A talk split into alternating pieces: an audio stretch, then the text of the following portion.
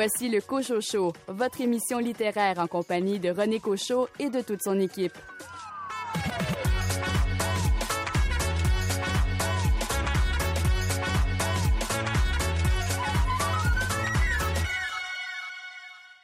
Ici René Cochot, très heureux de vous retrouver à nouveau à la barre de cette émission euh, littéraire. Merci de nous écouter. On est à quelques jours de Noël. Peut-être que les livres dont on va vous parler cette semaine vont vous inspirer comme cadeau. Au sommaire de l'émission, entrevue avec Daniel Dussault à propos de son carnet Les papillons de nuit me hantent, paru aux éditions Le Bout du Mille. Louis Hamelin présente le recueil posthume Sans sortir de la cabane du poète Yves Boisvert, publié par Les Écrits des Forges. Darcy Lacerte parle de son roman policier Au-delà de la preuve, paru chez La Plume d'Or. L'auteur jeunesse Pierre Labrie présente ses nouveautés littéraires. Florence Aubé, quel livre nous proposes-tu cette semaine? Je vais vous parler du livre Dans la lumière de notre ignorance de Marianne Marquis-Gravel. Nicolas Giguère, quelle est ta sélection? J'ai choisi en fait Laboratoire d'insomnie de Jean Coulombe, Alain Larose et Denis Sanson. Richard Mignot, tu nous parles de quel roman cette semaine? Cette semaine, je vais vous parler du dernier roman de l'auteur Joël Dicker, L'affaire Alaska Sanders. Louis Gosselin, tu t'es intéressé à un livre écrit par une ex-politicienne. Je vous parle de Monique Gagnon-Tremblay qui a écrit Une force tranquille, mémoire politique. C'est aux éditions Septentrion. Et André Jacques, quel roman nous proposes-tu? Je vous propose un roman d'un auteur français, Olivier Truc, Les chiens de Pacifique. Un roman qui se déroule au nord de la Scandinavie. Olivier Truc étant le plus scandinave des auteurs français. Bienvenue au Cochocho.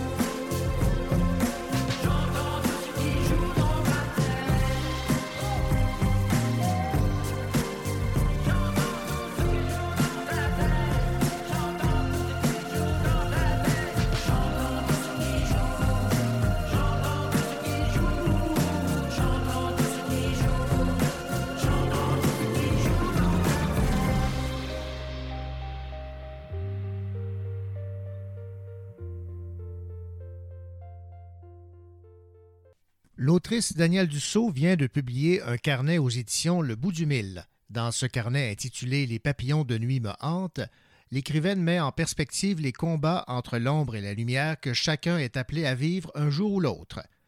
Daniel Dussault nous dit dans un premier temps ce qui lui plaît dans cette forme d'écriture qu'est le carnet.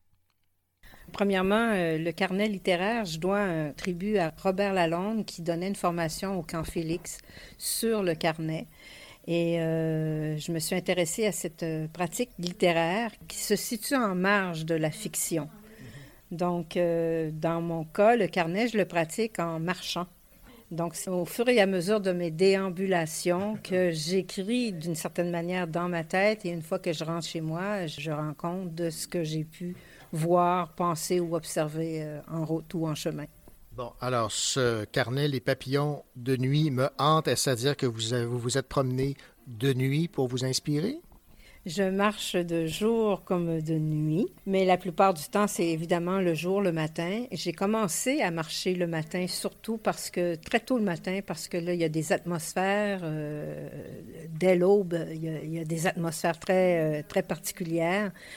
Mais dans ce carnet-là, en particulier, j'ai essayé de, rendre compte de mes observations dans la ville, tout en marchant dans la ville. Il y a beaucoup de références à la ville de Paris, au 10e arrondissement où euh, j'ai fait une résidence d'écriture au, Récollet de Paris. Je me suis intéressée à, un quartier qui est pas très touristique et je rendais compte des choses ou des gens que je croisais, euh, souvent des personnes anonymes. Et euh, dans ce carnet-là, j'aborde aussi toute une réflexion sur euh, l'écriture et sur les failles des humains, y compris les miennes. Oui.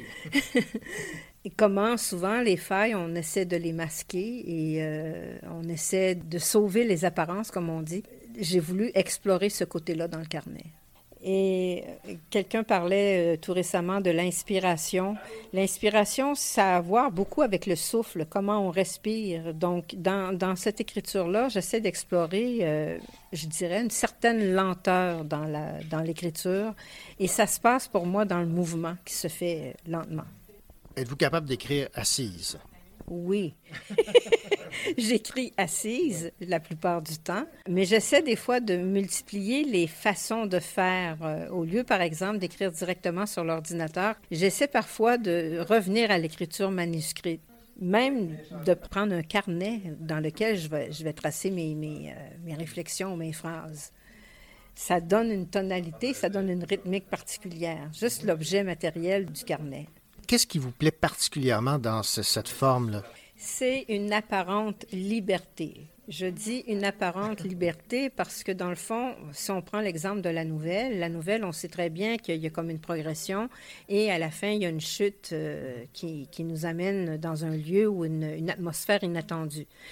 Tandis que là, il y, a, il, y a, il y, a, une liberté, il y a une apparente liberté dans le processus d'écriture, mais en même temps, on peut se perdre facilement dans, dans, dans le carnet euh, si on ne fait pas attention dans la, la, segmentation des parties du carnet qu'on lit. Autrement dit, ça demande quand même de la concentration de la part du lecteur ou de la lectrice.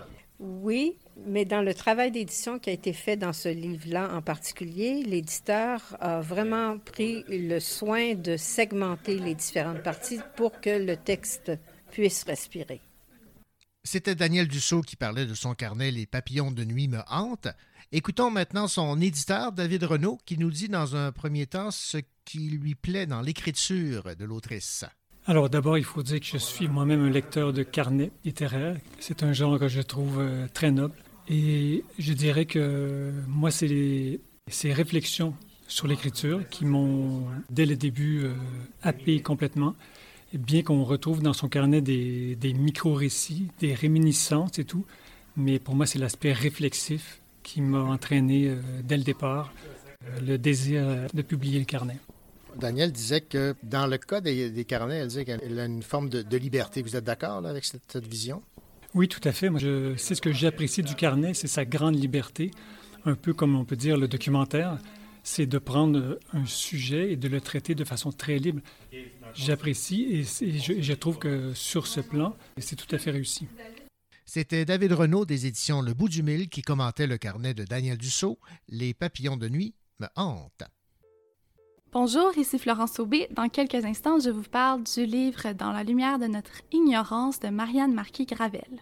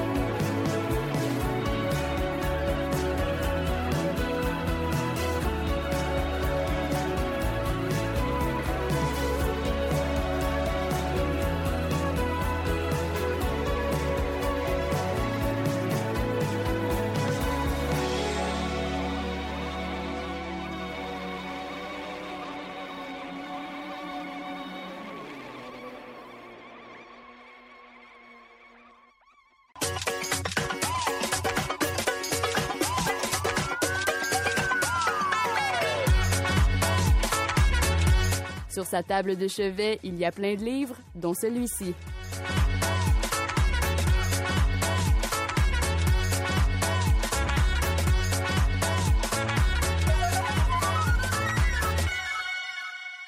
Bonjour Florence. Salut René. Ça va? Ça va bien, toi? Ben oui, ça va bien.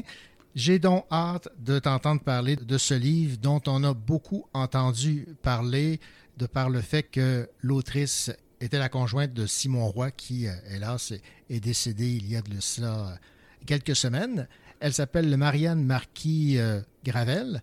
C'est chez le MEAC et ça a pour titre Dans la lumière de notre ignorance, un livre que Simon avait eu l'occasion de lire. Avant son décès, il n'en disait que du bien. Alors j'ai hâte de savoir ce que tu en as pensé de ce livre. Merci René, j'avais hâte d'en parler aussi. Je l'ai lu, euh, je pense que ça fait un mois que je l'ai terminé, puis qu'il traîne sur ma table de chevet. Moi, en fait, j'en ai entendu parler via le balado euh, Il restera toujours la culture avec Émilie Perrault. J'écoute ça en allant à l'université le matin dans ma voiture, en rattrapage sur audio. Puis, je suis tombée euh, sur Marianne Marquis-Gravel. Euh, c'était un addon ce matin-là. J'écoutais ça. Je savais pas c'était qui, Marianne, avant de lire ça. Je ne connaissais pas non plus Simon Roy. J'avais entendu parler de sa maladie, mais pas vraiment de lui en tant que personne, en tant qu'auteur. Donc, ça a été vraiment une pierre deux coups pour moi. J'ai découvert euh, Marianne, mais j'ai aussi découvert Simon. Dans la lumière de notre ignorance, en fait, c'est un livre. Puis euh, Marianne l'expliquait dans son entrevue avec Émilie Perrault que ce n'était pas destiné pour être un livre au départ. Ce n'était que des mots qu'elle mettait sur papier pour un peu se libérer de ce qu'elle vivait à ce moment-là, de, la difficulté de vivre avec euh, un amoureux malade. Puis euh, c'est une lecture en fait que j'ai lue avec mon copain. On s'est fait la lecture. Puis je pense que ça aussi, ça l'a ajouté au moment de lecture incroyable qu'on s'en est fait. Alors qu'est-ce qui t'a plu particulièrement là, dans ce qu'elle écrit, dans ce qu'elle vit, dans ce qu'elle véhicule? Ben, je pense que ce qui m'a le plus plus, c'est vraiment comment c'est touchant. Moi, j'aime les, les, histoires touchantes, puis ça, le fait que ça soit pas une histoire, mais que ça soit vraiment des faits vécus, des véritables humains en 2022 qui ont vécu ça, je pense que c'est ça qui est le plus venu me chercher. C'est beau, c'est triste, on sent que l'amour est omniprésente, puis moi, je l'ai lu une semaine avant que Simon décède, puis... Mm. J'en ai parlé à mon entourage. Je lis le, le livre de Marianne Marie-Gravel toi aussi, tu devrais le lire. J'en ai parlé dans mes cours à l'université. Puis, je pense, cinq jours plus tard, on annonçait la mort de Simon. Donc, ça a été tellement précipité, mm-hmm. mais ça a été un beau moment touchant que j'ai vécu euh, par les mots de Marianne Marquis-Gravel. Elle a une plume qui sait émouvoir, c'est ce que je comprends. Oui, vraiment, c'est Marianne, euh, ben, c'est son premier livre, il hein, faut le dire. Euh, mm-hmm. elle n'était pas écrivaine avant ça. Elle sait émouvoir, puis je pense que, ben, j'espère en fait qu'elle va écrire à nouveau. Peut-être que ça va lui prendre un petit moment, mais Marianne a une plume merveilleuse. Dans la lumière de notre ignorance, ce sont de courts passages, de courts récits qui en font un tout. Il n'y a pas vraiment un fil conducteur à part leur amour, mais sinon, euh, ça ne suit pas tant que ça. Puis je pense que c'est ça que j'ai préféré. Là. Je suis une lectrice avide de petits récits comme ça. Puis celui-là, ben, il est juste venu me chercher beaucoup plus parce que euh, c'était doux et euh, chavirant à la fois. Donc c'est, c'est vraiment une histoire d'amour instantané. Puis c'est une histoire dotée du plus gros imprévu qu'un couple peut faire face, soit euh, ben, la mort, mmh. la maladie. Je ne sais pas si elle a su mettre en mots ce qu'elle ressentait, parce que je pense que ça peut être assez euh, impossible de, de, mettre en mots euh, toute la tristesse qu'on ressent quand on vit ça. Mm-hmm. Mais elle a réussi, du moins, à se délivrer d'une part de, de, sa souffrance euh, en tant que la conjointe d'un amoureux qui vit difficilement. Alors, c'est ça. Ben voilà, donc charmé par la plume et le message de Marianne Marquis-Gravel, la conjointe du regretté euh, Simon Roy. C'est chez le MEAC et ça pour titre Dans la lumière de notre ignorance. Merci beaucoup, Florence. Merci, René. Ici Nicolas Giguère. Dans quelques instants, je vous parlerai du recueil Laboratoire d'insomnie de Jean Coulombe, Alain Larose et Denis Sanson.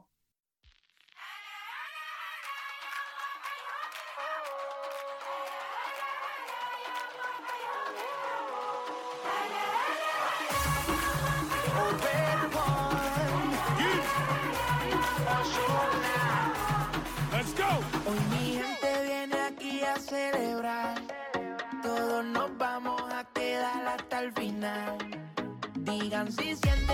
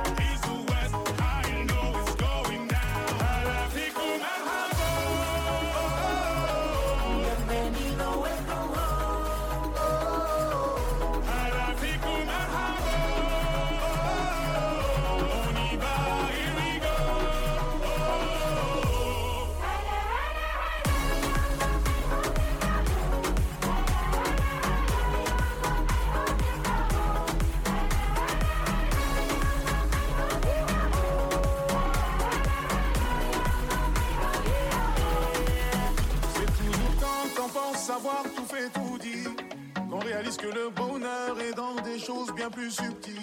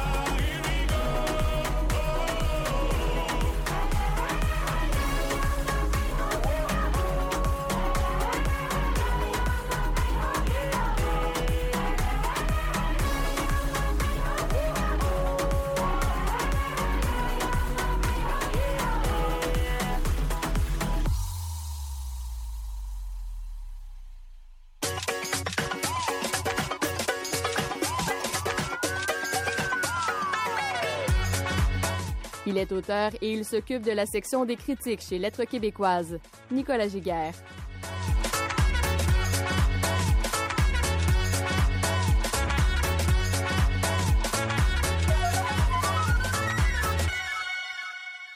Bonjour Nicolas. Bonjour René. Nicolas, est-ce que vous faites de l'insomnie des fois? Non, j'avoue, je dors assez dur pour Ah bon, ben ça, c'est rare Ouais. qu'on entende ça parce que souvent, on, on entend les gens dire Ah, j'ai de la di- difficulté à, m'endormir, mes nuits sont trop courtes, je fais de l'insomnie. Mais là, on va s'intéresser à un recueil de poésie qui a pour titre Laboratoire d'insomnie. C'est de Jean Coulombe, Alain Larose et euh, Denis Sanson. Alors, parlez-moi de, de ce recueil dont le titre est fort original. Absolument, un très beau titre, oui. En fait, ces trois auteurs ont créé en 2009 un blog qu'ils ont appelé CLS Poésie. Donc, CLS pour les premières lettres de leur nom de famille. Et ce qu'ils voulaient, donc, euh, Jean Coulombe, Alain Larose et Denis Sanson, avec ce blog, c'est de sortir de la poésie, on pourrait dire, du cadre littéraire, du cadre du livre, entre autres avec des vidéos, poèmes. Et finalement, donc, ça a été toute une réussite. En 2022, justement en juin, le blog a célébré son 13e anniversaire et on parle maintenant de plus de 1000 poèmes qui ont été écrits par les trois auteurs, publiés sur le blog. Et là-dessus, donc, des 1000 poèmes, il y a une centaine de vidéos poèmes, 200 000 visites en ligne. Et pour, on pourrait dire, souligner cet anniversaire, euh, cet accomplissement même, les trois auteurs ont décidé donc de publier un livre aux éditions Au Caillou des Chemins. Ils nous proposent finalement un florilège, hein, une anthologie des textes, donc de ces meilleurs textes qu'ils ont publiés au cours des ans. Et c'est ce qu'on lit donc finalement euh, dans euh, ce très beau livre, en fait m'ont particulièrement plu, je dirais, les textes d'Alain Larose, en fait, qui s'est fait connaître aussi pour son recueil La chanson de ma mère, paru chez Moult Éditeur. Et j'aimerais justement en lire un extrait, un extrait justement d'Alain Larose qui m'a beaucoup plu, très court. Texte qui s'intitule Est-ce pour saison? Est-ce pour saison? Denis dit Les étoiles sont trop lourdes en tombant, elles font des bleus au ciel. Donc, on alterne parfois entre des textes justement plus courts comme cela et d'autres plus déployés. Sincèrement, je trouve que ce livre est une excellente porte d'entrée dans l'univers des trois auteurs, dans l'univers du blog. Et bien entendu, les personnes plus curieuses pourront se diriger vers le blog, qui est toujours en activité si euh, elles veulent en savoir plus, donc au sujet de la pratique des trois auteurs. Ben, C'était fort intéressant parce que j'ai beaucoup aimé ce que vous avez euh, choisi comme, euh, comme cours et extrait. Donc, Jean Coulombe, Alain Larose, Denis Sanson, Laboratoire d'insomnie. Rappelez-nous euh, la maison d'édition. Oui, au caillou des chemins. Merci, Nicolas. Ça m'a fait plaisir, René.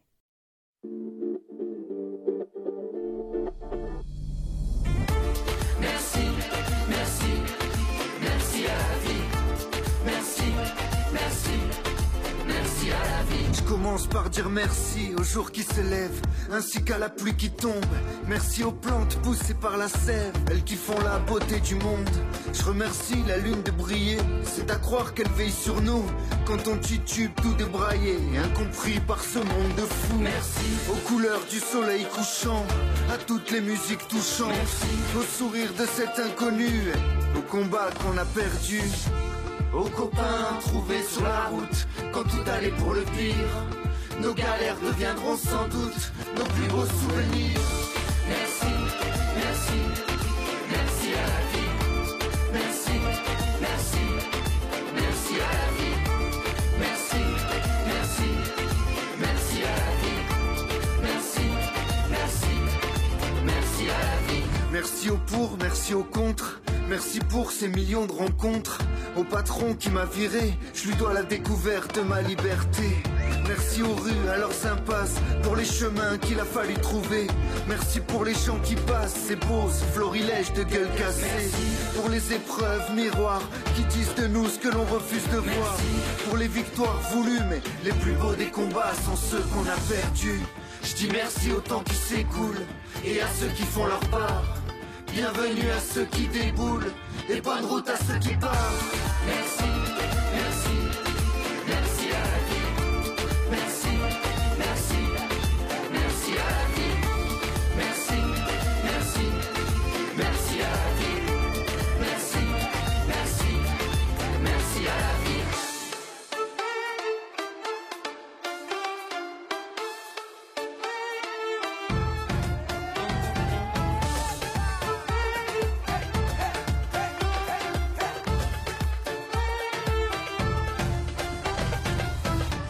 aux plantes qui nous guérissent, ainsi qu'aux abeilles qui nous soignent. Merci aux bocages, aux prairies, aux falaises et puis aux montagnes. Je dis merci à mes quatre roues qui me trimballent vraiment partout. Et si la vie est aussi dure qu'elle est belle, c'est en partie grâce à elle.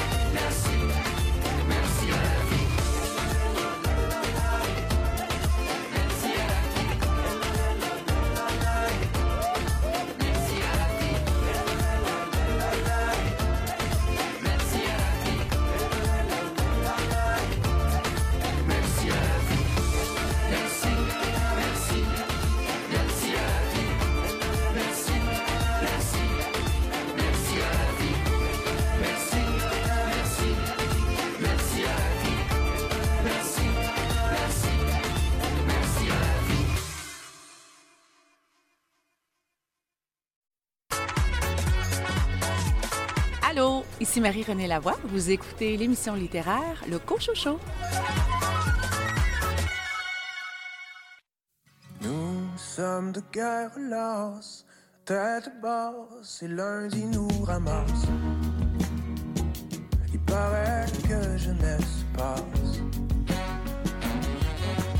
On cherche l'équilibre, la zone libre, le produit intérieur.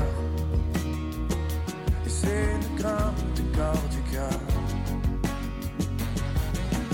On pourrait se creuser un tunnel sous le champ de bataille. Y aurait pas de rappel. Mais on pourrait aussi faire le contraire. Fini le temporaire, sans ligne et pluriel.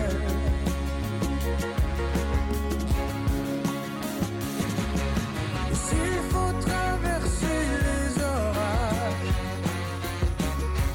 changer la bougie d'allumage, faudra recoller les morceaux par égaux. On chantera pas à la radio.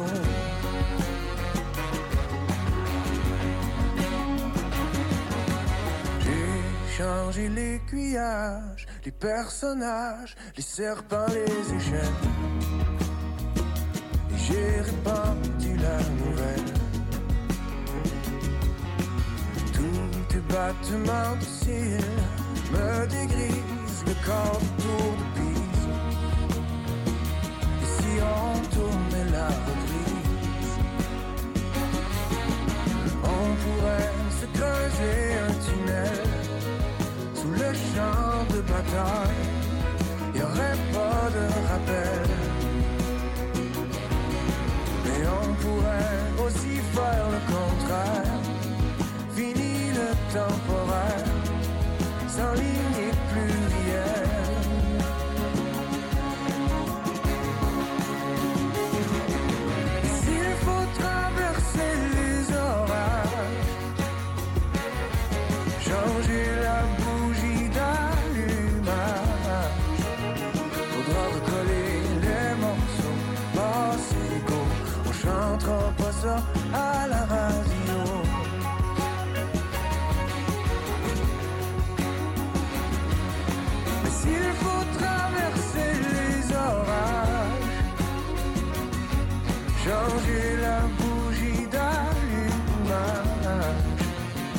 Faudra recoller les morceaux passés go.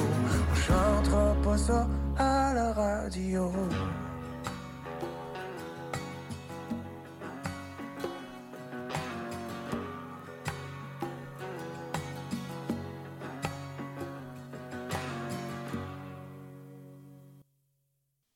Il y a déjà dix ans, le poète Yves Boisvert nous quittait. Avant de mourir, il avait confié à son ami l'auteur Louis Hamelin un manuscrit de 500 pages en lui disant que celui-ci avait carte blanche, un beau signe de confiance. On peut dire que c'était son véritable testament littéraire.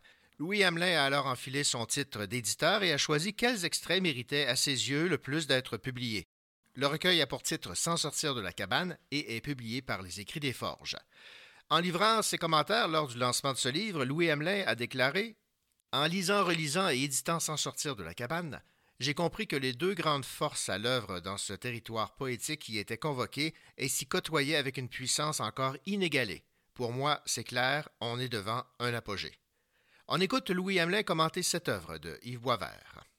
En fait, euh, il y a euh, différentes parties. Le livre est divisé en, en, quatre parties. Et au début, c'est de la poésie en prose, qui est une évocation de souvenirs d'enfance, euh, de l'enfance de Boisvert sur les rangs de campagne, de l'avenir, pas très loin d'ici, vers le nord, dans la vallée de la Saint-François. Ensuite, il y a des longs poèmes qui se présentent plus sous une forme versifiée, en fait. Et donc, c'est de la poésie. On est vraiment devant un discours poétique, même si moi, j'ai toujours senti chez Yves la tentation de la prose, de, du, du, racontage, en fait. Et là, on est aussi là-dedans, on est dans une narration, on n'est pas seulement dans le, jeu verbal, on est aussi dans une histoire, une histoire de cet homme-là. Moi, en fait, j'ai hérité d'un gros manuscrit euh, que Yves traînait. Moi, j'en parle comme de son testament littéraire, euh, entre autres pour une simple raison, c'est qu'il m'a confié ce travail-là littéralement sur son lit de mort, alors qu'il était déjà à l'Hôtel Dieu, euh, gravement malade. Mais c'est, pour moi, c'est aussi son testament littéraire pour une autre raison, c'est parce que ce livre-là, pour moi, il concentre toutes les lignes de force de l'œuvre de Yves Boisvert je savais qu'il traînait ce gros manuscrit. Et à un moment donné, il m'a dit euh, quelque chose comme euh, Ta carte blanche. Ça, c'est les deux mots que je retiens. Là. Il m'avait dit Ta carte blanche, ce qui est une grande responsabilité, entre autres, parce que là, on se dit que oui, je peux faire ce que je veux, mais en même temps, je ne peux pas faire ce que je veux avec cette œuvre-là.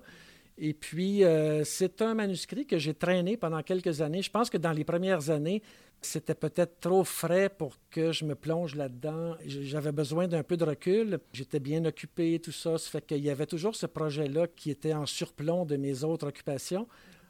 Et à un moment donné, j'ai vu arriver le dixième anniversaire de sa mort. Et je me suis dit, OK, je plonge.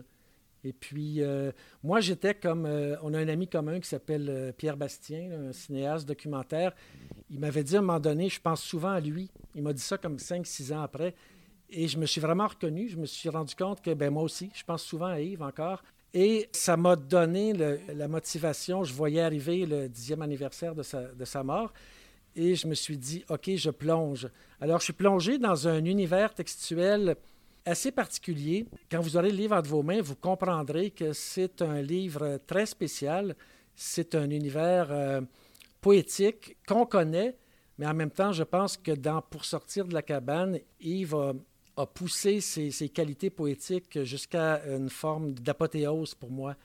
Pour moi, la partie la plus forte dans le sens d'une aventure du langage, c'est la partie qui s'intitule Baptiste et l'exotisme. Et ça m'amène à parler, je disais tantôt que les, lignes de force de l'œuvre de Yves Boisvert étaient dans ce livre-là. Pour moi, il y en a trois que j'ai retrouvés dans le gros manuscrit qui m'est déboulé dessus à un moment donné. D'abord, il y a la langue vernaculaire, la langue de campagne, la langue de rente-fond de campagne d'Yves, qui a toujours cultivé. Moi, j'ai souvent entendu euh, des mots du terroir. Euh, de chez Yves que j'avais déjà entendu chez ma mère. Dernièrement, je voulais parler d'un lieu reculé, d'un lieu euh, isolé.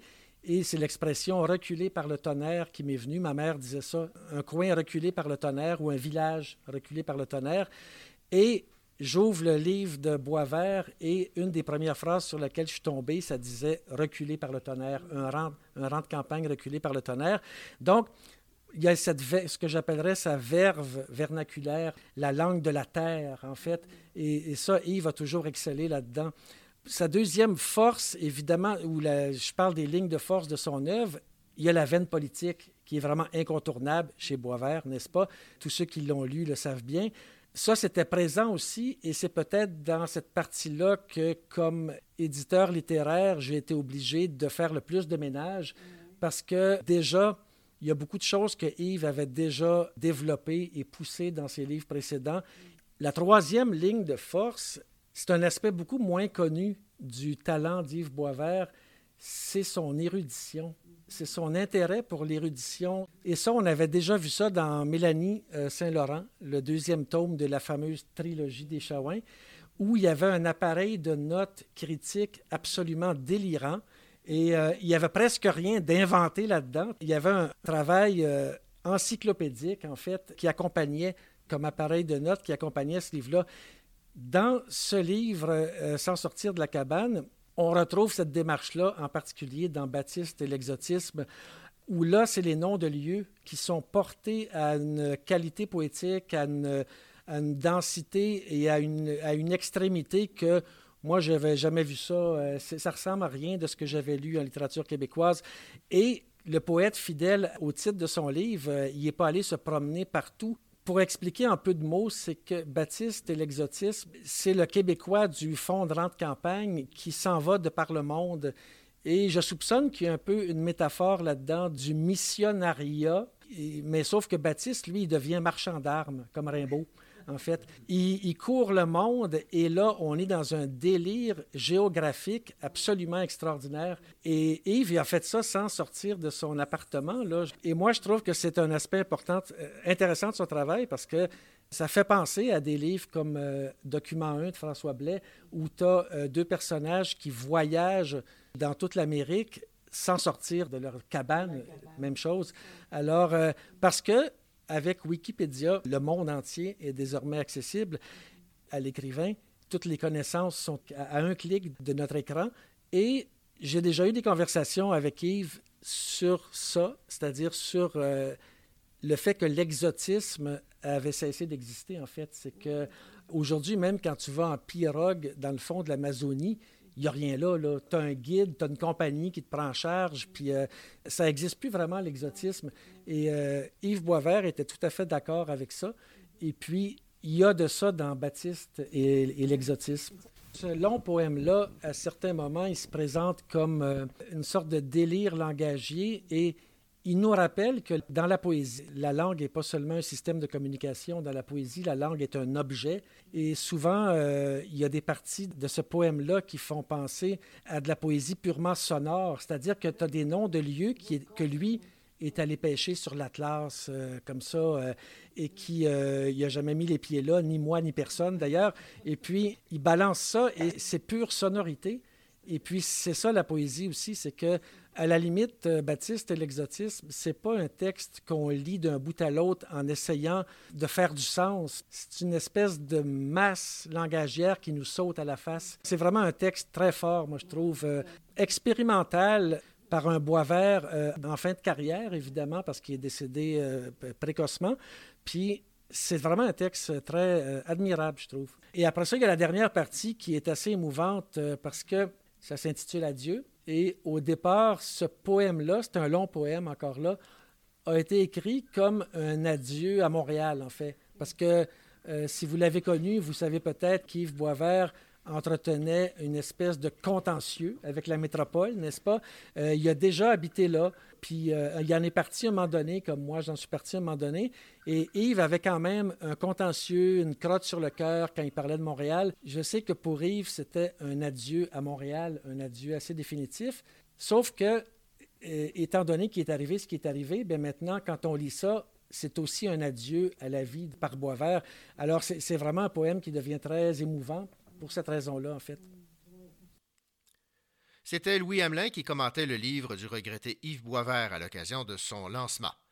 Louis Hamelin a longuement parlé d'un texte qui l'a particulièrement marqué. On l'écoute. Baptiste en a plein son casque de se faire gifler de colibet par les zemzem d'Herbant à cause de la couleur de sa peau. en dépit du fait mondialement reconnu qu'il a le droit d'être blanc et riche et libre, les Tekés, les Ersari, les Yomut, les Goklen, les Salors, les Sarik et les Choudor, ce qui commence à faire pas mal de monde, lui interdisent de franchir les limites du cimetière de Nokkur dans les montagnes de Kopetdag. On l'empêche également de photographier les trains, les gares et les chemins de fer du milieu de nulle part, non loin de Darvaza. Imaginez. Baptiste se sent autant chez lui dans les togunas des Dogons du haut plateau de Mandiagara que chez les femmes apatanis de l'Arunachal Pradesh, qui craignent les nishis du district de Subansiri au point de s'insérer des nœuds de bambou dans les narines pour s'en les dire. Mieux vaut être laide qu'esclave.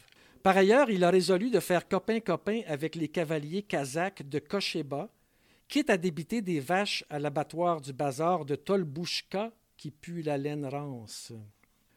Quant à ce nazi de Niatov, dont il est obligé d'endurer le profil doré dans le coin supérieur droit du téléviseur, il lui a fourgué un ado déjanté venu d'un village ravagé de la côte caspienne et qui, sous prétexte de demander conseil à celui dont la statue tourne en phase avec la translation de la Terre autour du Soleil, vous me suivez, lui a lâché dans l'oreille de droite un cri très absolument hystérique. Turkmen Bashi le Grand en a piqué une crise cardiaque fatale. Cet incident était d'autant plus d'adon qu'on venait d'observer la chute d'une météorite de 300 kg en pleine fête du melon. Sig Heil, l'âge d'or qu'avait fait rayonner ce sauveur, déclina alors et alla s'écraser dans la poussière et les débris qui jonchaient le quartier des sculpteurs à Ashgabat. Or, qu'adviendra-t-il donc de ses homologues d'Afrique, le jovial Thomas Yahi Boni, le sympathique capitaine Blaise Compaoré, Titi Paul Biya, l'affable François Bozizé, l'ineffable général Denis Sassou Nguesso, le pas très électoraliste Laurent Gbagbo, le rafraîchissant Ali Bongo, l'honorable amiral Rama Rosson et l'honnête affairiste Andri Rajoelina, le brillantissime général Amadou Toumani Touré, le rigolo Ba Mamadou Di Mbare, le super cool Salou Djibo, assis sur une chaise, l'air à sa place dans sa tenue mouchetée verte et grise, le respectueux constitutionnel Idriss Déby, le maigrelet récidiviste Fort Gnaxing B, sans oublier le lumineux sénateur de Portneuf, André Arthur. Les bidonvilles d'Oulan Bator, Baptiste te les reconditionne à grands coups de butoir. Ça les change un peu de vie. En Abyssinie, au sommet des plateaux à 4000 mètres d'altitude, il défait les mariages arrangés. N'est-il pas le héros tant attendu depuis celui d'avant? À Irli, on lui accorde le droit de pêcher des silures avec ses dents dans la mare sacrée. Malheureusement, il n'a peut-être pas bien saisi toute la sacralité éliadienne de cette giblotte de bouette halieutique. En Papouasie occidentale, les Swangis ne parlent aucune des 250 langues locales. Ils jettent des sorts et dévorent leurs semblables. Par compassion envers les endeuillés, Baptiste s'est abandonné à la seule prière qu'il connaissait, un mantra appris des Anskarpa himalayens du monastère de Fuktal. Om Mani Padmi. Quant aux effarés Nyang Tom que le mâchouillage de la feuille de quatre rend plus féroce que les carnassiers dissimulés dans la brousse, ils devraient peut-être slacker la pédale sur la dépendance, parce qu'ils hallucinent grave. Ils voient des oiseaux à la place des coquerelles. Désolé, mais une mouche n'est pas un MiG-35. Une fois qu'ils ont mis la main sur un fusil d'assaut russe, on voit se développer chez les moins belliqueux des tendances détestables au possible, surtout aux abords des plaines insalubres du Magot. C'est en de pareilles circonstances que l'on se prend à regretter Aman et la statue d'Ain Gazal, Marie et son intendant Ébi II. Laga et le prince Goudéa, Suse et le code de Hammurabi, Ninive et le taureau androcéphale ailé, Thèbes et la tombe d'Unsu, Éleuterne et la dame d'Auxerre, Antinoé et le châle de Sabine, Alep et le vase Barberini, Jaipur et l'armure des quatre miroirs, Abomey et la sculpture d'Akati, Ekplekando, Vérone et le retable San Zeno, Jakarta et le reliquaire Corvoire, Rome et le portrait de Baldassare Castiglione, Harlem et le bouffon aux luttes, l'astronome de Delphes, le pied-beau de Naples et les joueurs de Mora, Florence et les jardins de Boboli, le Caire et sa tête de Turc, et c'est fou ce qu'on se sent alors loin du monastère de Rosserque dans l'estuaire de la Moye et des grèves argentées de la Guebara, loin des dromlins du comté de Down, loin des forêts insulaires du lac Gill,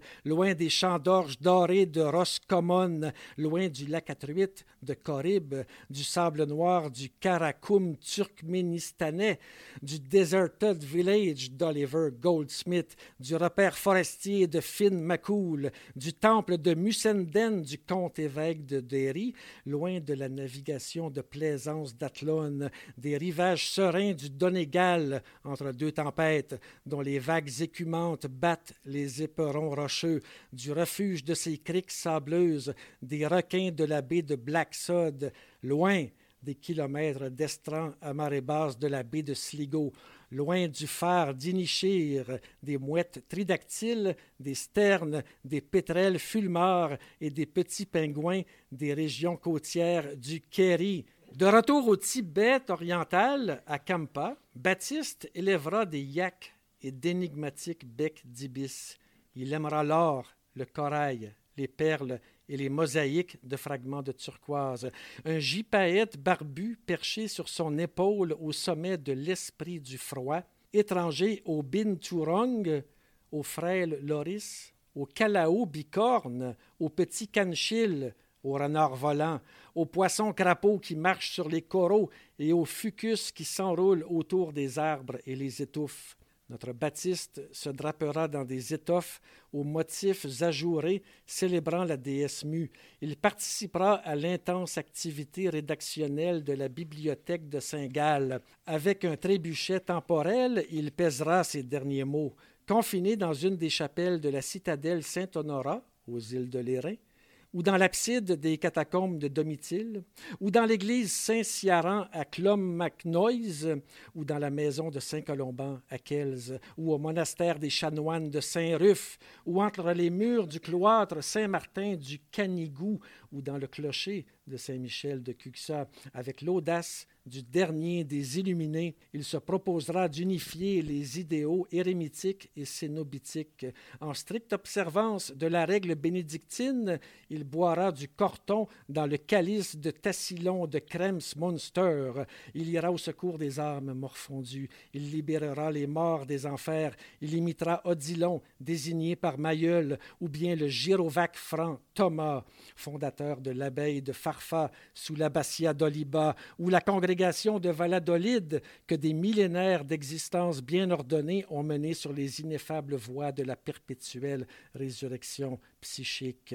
Il se pointera à Saint-Guillaume le désert, dont les bâtisses conventuelles aux prolongements collatéraux lui feront l'effet d'un repère de bandits des routes en cure de rédemption. Couché sur les dalles frettes et humides des absidioles, il priera le bon Dieu des autres de punir les méchants moineaux tout en faisant main basse sur les douze arcs qui composent le péristyle mozarabe de Saint-Miguel de Escalada, et sur les vitraux du Toronnet, les bras en croix entre les bandes lombardes et les arcatures, il chantera d'une voix sévère la sagesse d'avoir fui ce monde de mécréants. Il entonnera la complainte à Saint Matthieu et l'air de la bonne femme aux prunes dans l'ordre naturel décroissant des tralés de Manitou, il existera sous bien des formes sans retenir l'attention.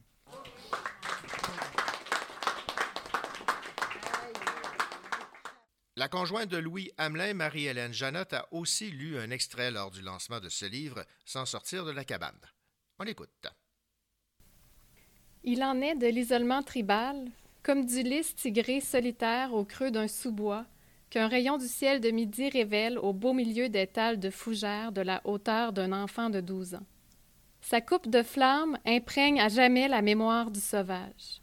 Imaginons en groupe, un bonhomme Boyce en train de rouvrir le deuxième rang avec sa charrue, trois jours après une tempête aux foudreuils dures comme de la roche.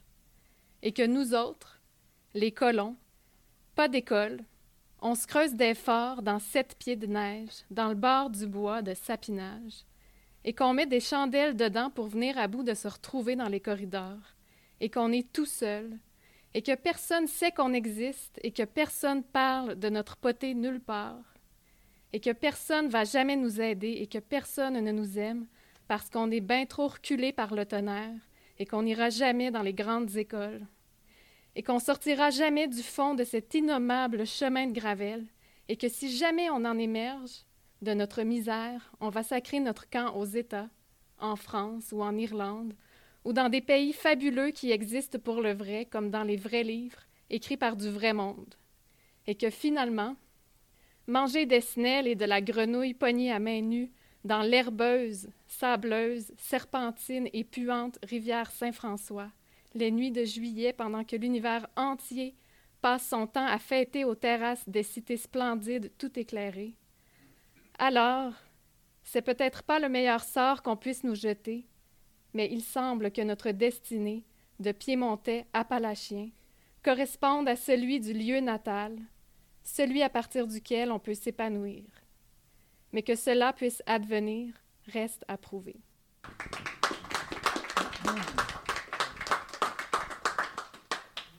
Le recueil d'Yves Boisvert, Sans sortir de la cabane, a été publié par les Écrits des Forges.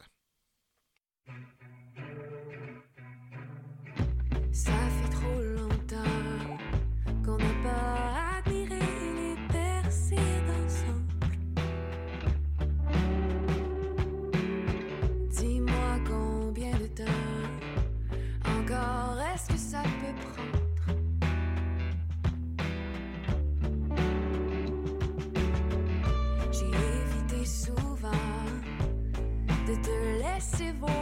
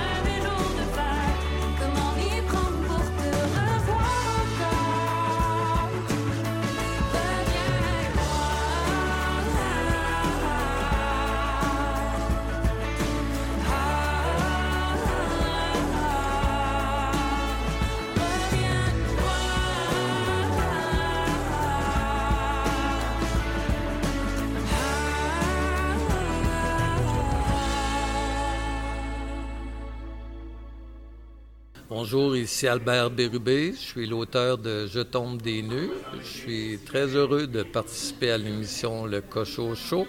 Cette année, c'est un anniversaire très particulier, le 30e. Je vous remercie d'être à l'écoute.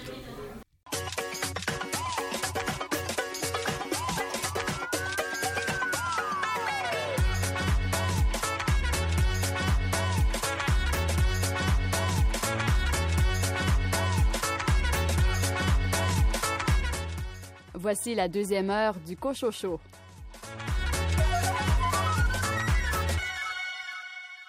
Ici René Cochot, au sommaire de cette deuxième partie d'émission. Darcy Lacerte parle de son roman Au-delà de la preuve paru chez La Plume d'Or. L'auteur jeunesse Pierre Labrie présente ses nouveautés littéraires. Richard Mignot, quel roman policier as-tu choisi? Cette semaine, je vais vous parler du dernier roman de l'auteur Joël Dicker, L'affaire Alaska Sanders. Louis Gosselin, tu t'es intéressé à un livre écrit par une ex-députée. Je vous parle de Monique Gagnon-Tremblay qui a écrit Une force tranquille, mémoire politique. C'est aux éditions Septentrion. André Jacques, de ton côté, quelle est ta sélection? Je vous propose un roman d'un auteur français, Olivier Truc, Les chiens de Pacifique. Un roman qui se déroule au nord de la Scandinavie, Olivier Truc étant le plus scandinave des auteurs français. Bonne deuxième heure.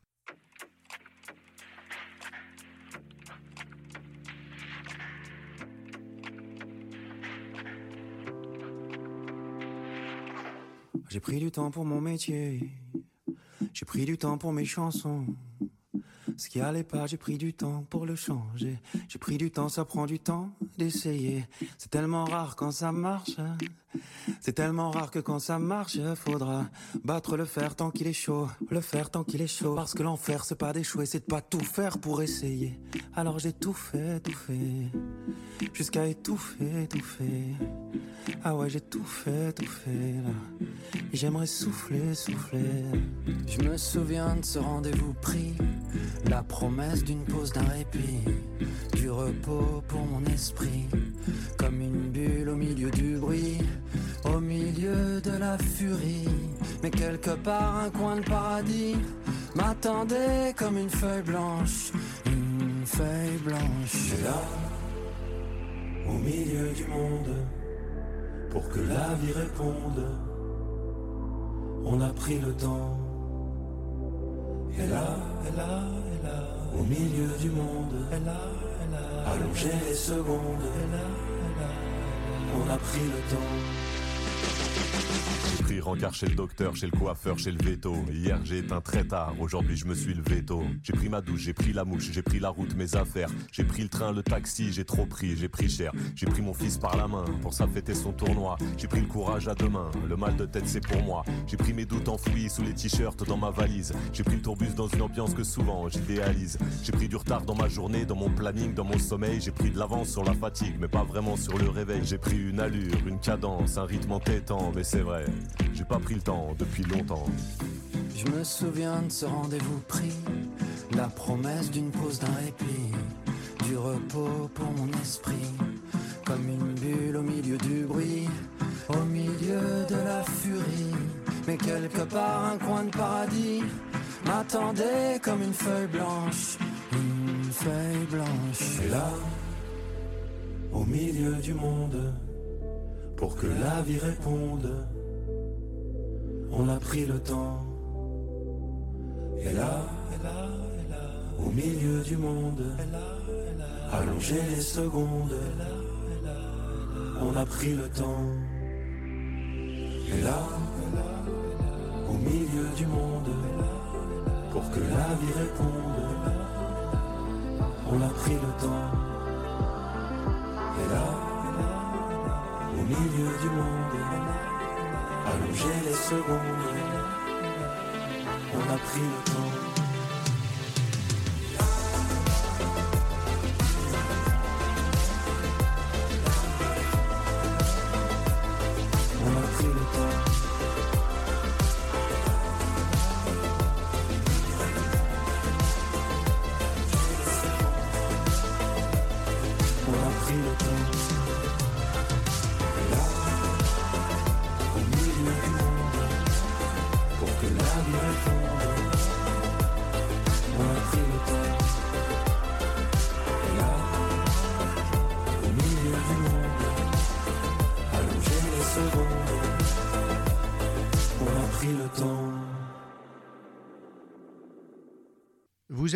Intrigues et les rebondissements? C'est ce que propose Darcy Lacerte dans son roman intitulé Au-delà de la preuve. L'histoire se déroule à Sherbrooke et a été écrite à partir d'un cauchemar. Écoutons l'autrice nous résumer les deux intrigues qui font partie de la trame de son roman. Tout ce que je voyais, je voyais une jeune femme qui conduisait une vieille Volvo des années 70, quelque chose comme ça. Puis à côté, il y avait un petit bonhomme, puis il y avait un petit bébé en arrière d'elle dans l'auto. Et c'était très, très gris. Puis, à un moment donné, elle rentre dans une grosse flaque d'eau. Puis après ça, je vois l'auto faire une coupe de tonneau. Puis ensuite, j'entends une explosion. Je me suis réveillée là-dessus. Jour et nuit, ça me hantait. Je n'étais pas capable de m'en débarrasser. J'arrêtais pas de me questionner. Mais là, qu'est-ce qui se passe avec la madame? Es-tu morte? Après l'explosion, son auto qui a explosé, c'était d'autres choses, c'était un hasard et tout ça. Puis en écrivant les histoires, j'avais tout le temps des places. C'est la rue Prospect, je voyais des, des endroits à l'université, je voyais euh, Louis Lunchonette dans l'Est à un moment donné. Puis le tout début, je commençais sur le boulevard Lionel Groux. Ça, c'est le départ. Après ça, ben, j'ai essayé de trouver une idée pour savoir qu'est-ce qui se passait. Et une intrigue policière avec des enquêteurs. Il y a un avocat qui rencontre un journaliste et dit là, j'ai des documents importants. C'est sa femme qui est décédée dans, dans son auto à lui. Fait que c'est un peu l'intrigue, ces documents-là. Et le cycliste le parle de sa colocataire qui a un accident. Elle a cité l'accident. Et là, il lui dit, juste avant de mourir, clé. Puis après ça, il dit Guy Veilleux. Alors, elle ramasse la clé. Guy Veilleux, elle ne savait pas c'était qui. Elle se dit, il m'a confié un mandat et je vais me méfier de tout le monde. Puis je vais essayer de trouver la clé à rouvre quoi. Puis bizarrement, plus qu'elle fouille, plus que des bandits qui essayent de- d'empêcher. Fait que là, elle se dit, ben, s'ils veulent m'empêcher, ça veut dire qu'il y a vraiment quelque chose. Puis elle se méfie de tout le monde. Il y a des enquêteurs qui essayent de la questionner. Elle sauve toujours deux autres. Elle les devance tout le temps. Là. Des gens sont sur le bout de leur chaise tout le long. Mais moi, c'est ma façon d'écrire. Avec à chaque chapitre, les gens, ils ont fait Ah, il y a un punch, OK. Même ma fille qui l'a lu, elle avait 10 ans, puis elle, me- dit, Ah, maman, on s'en parlait toujours. Après de se faire une histoire, me demandait où j'étais rendue avec mon roman, puis tout ça. Puis à un moment donné, c'est une anecdote, elle était, à l'école. Je pense c'était au primaire, sixième année primaire. Puis là, elle me dit, ben là, le professeur, il m'a demandé de faire une, euh, une recherche, de faire un travail, une composition sur mon idole. Fait que genre, oui, ça va être sur qui? Ben, sur euh, Frédéric Côté, voyons. Fait que ben là, elle n'existe pas. Ben, ils m'ont dit que c'était pas grave, tu sais. Fait qu'elle dit, c'est mon idole. Elle dit, elle est vraiment très, très hot, comme on disait. C'est ça. Ben voilà, ben j'encourage tout le monde donc à, à découvrir euh, cette fameuse Frédéric dans ce roman Au-delà de la preuve, publié chez La Plume d'Or. Darcy Lacerte, merci. Merci. Et merci surtout de nous avoir euh, fait vivre des aventures à Sherbrooke. Ben oui, mais ça me fait plaisir. J'espère que les gens vont aimer le- se retrouver dans la région. Bonjour tout le monde, mon nom est Richard Mignot. Dans quelques minutes, je vais vous parler de l'affaire Alaska Sanders, le dernier roman de l'auteur que vous aimez beaucoup, Joël Dicker. À bientôt.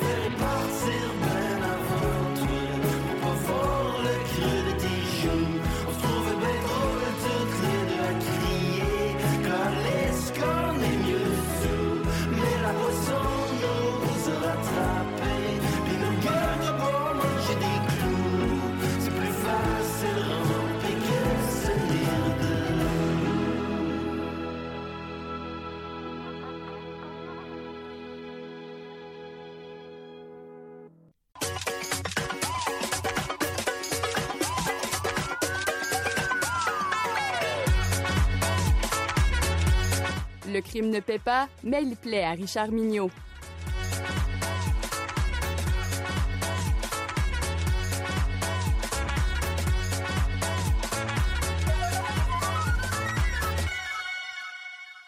Bien le bonjour, Richard Mignot. Bonjour René. Richard, euh, c'est un auteur qui euh, a beaucoup, beaucoup de fans, de- des gens qui aiment sa, sa littérature. Il est suisse, il a pour nom Joël Dicker. Et euh, sa, popularité a fait en sorte qu'il a lui-même décidé de fonder sa propre maison d'édition. Et euh, son roman, évidemment, est auto-publié, on va dire ça comme ça. Et le titre, c'est L'affaire Alaska Sanders. Oui, il a fondé sa maison d'édition parce que Joël Dicker était auparavant édité dans une maison d'édition dont l'éditeur est mort. Et il y avait une relation entre les deux qui était euh, très amicale. Et quand cet éditeur-là est mort, Joël Dicker a décidé de fonder sa propre maison d'édition avec un peu les, les mêmes principes que euh, cet ancien euh, éditeur euh, malheureusement décédé. Il faut parler de Joël Dicker comme étant un personnage assez énigmatique qui est beaucoup lu, beaucoup aimé, mais aussi beaucoup euh, critiqué par une, une certaine forme d'intelligentsia euh, littéraire. Mais ça, on comprend, ça arrive très souvent, que les auteurs à succès ont des petits problèmes avec euh, d'autres auteurs qui en ont peut-être moins. Même si la lecture est un formidable moyen d'apprendre, de réfléchir, de se confronter aux idées et même de réaliser des projets, il est un moment où lire, c'est aussi répondre à un besoin de se divertir, donc de lire pour le plaisir. L'ex-directeur d'école que je suis dirait c'est l'apprentissage essentiel que tout enfant devrait atteindre par la passion de lire des adultes qui l'entourent. Euh, je m'égare un peu, le blogueur puis le passeur littéraire reprend sa place en oubliant l'ex-directeur d'école pour vous dire que depuis la fameuse vérité sur l'affaire Harry Québert que j'avais adorée, j'ai eu beaucoup de plaisir à suivre la carrière de Joël Dicker.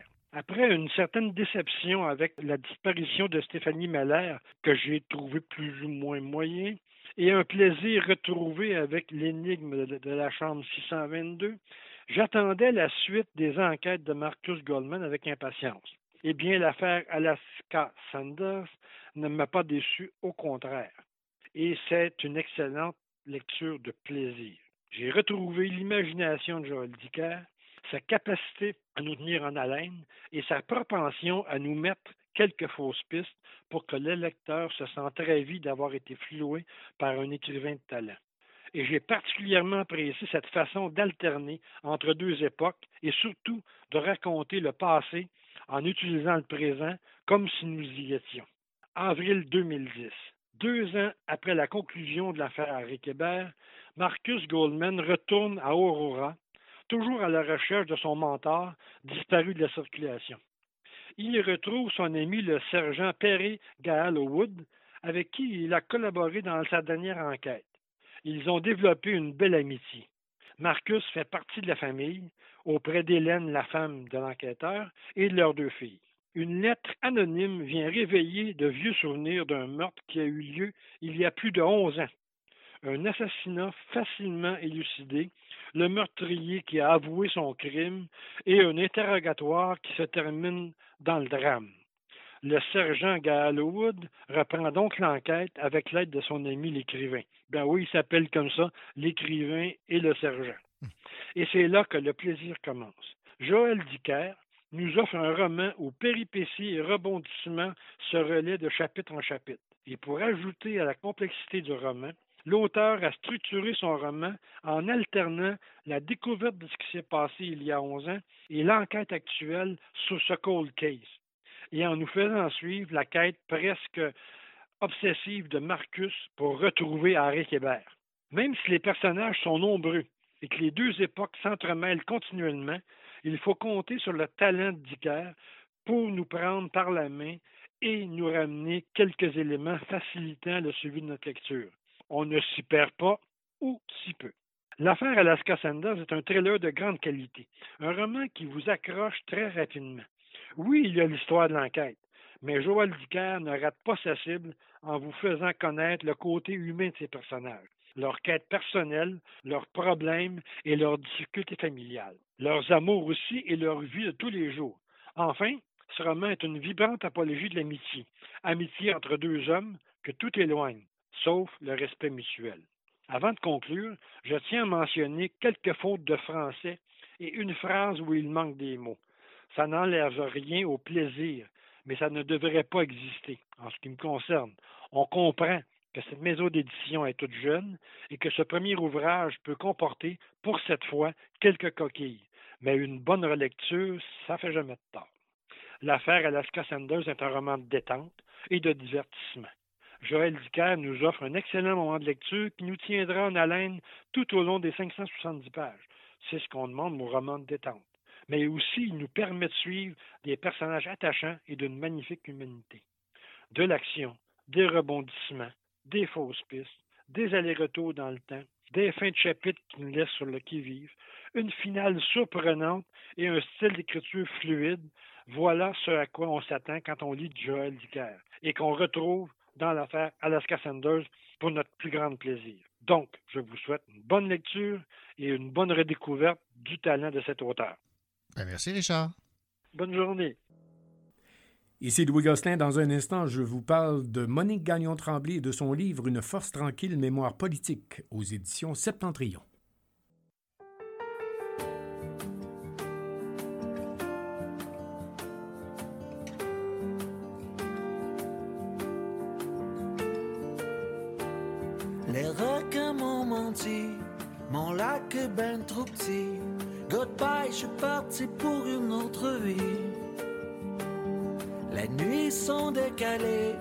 Vois plus la terre tourner.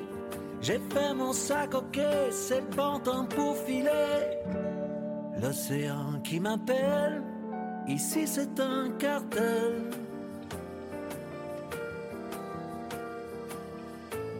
Faire semblant pour mon fort, le dernier des dinosaures. Seul dans mon bateau, je regarde la vague aller, que je trouve ça beau. La plus belle des marées, et toi ton pédalo. Tu penses qu'il prend pas l'eau, seul dans mon bateau. Seul dans mon bateau, y a plus rien comme avant, le vent qui souffle d'en haut. Dans le plus beau des courants, je ferai tout ce qu'il faut. Plongerai à l'eau, dans mon bateau.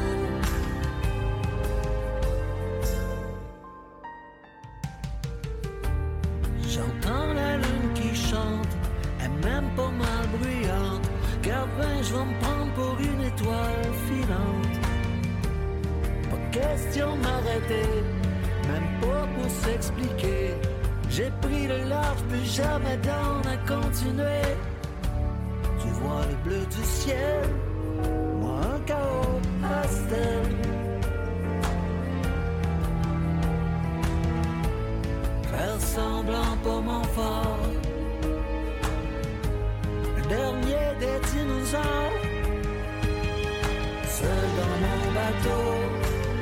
je regarde la vague hostie que je trouve ça beau. La plus belle des marées, toi ton pédalo, tu penses qu'il prend pas l'eau, seul dans mon bateau.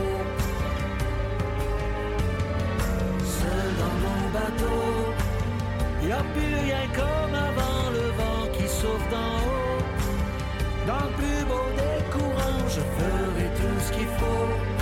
Plongerai à l'eau, seul dans mon bateau.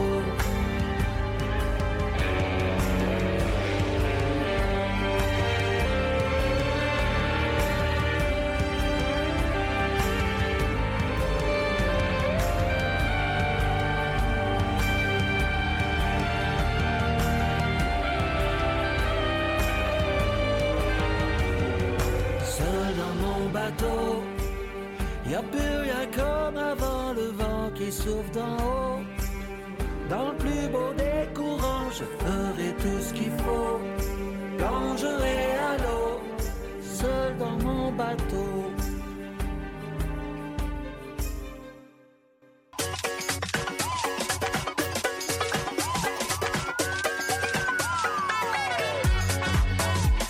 Il n'a pas peur de prendre quelques livres pour les lire, évidemment. Louis Gosselin.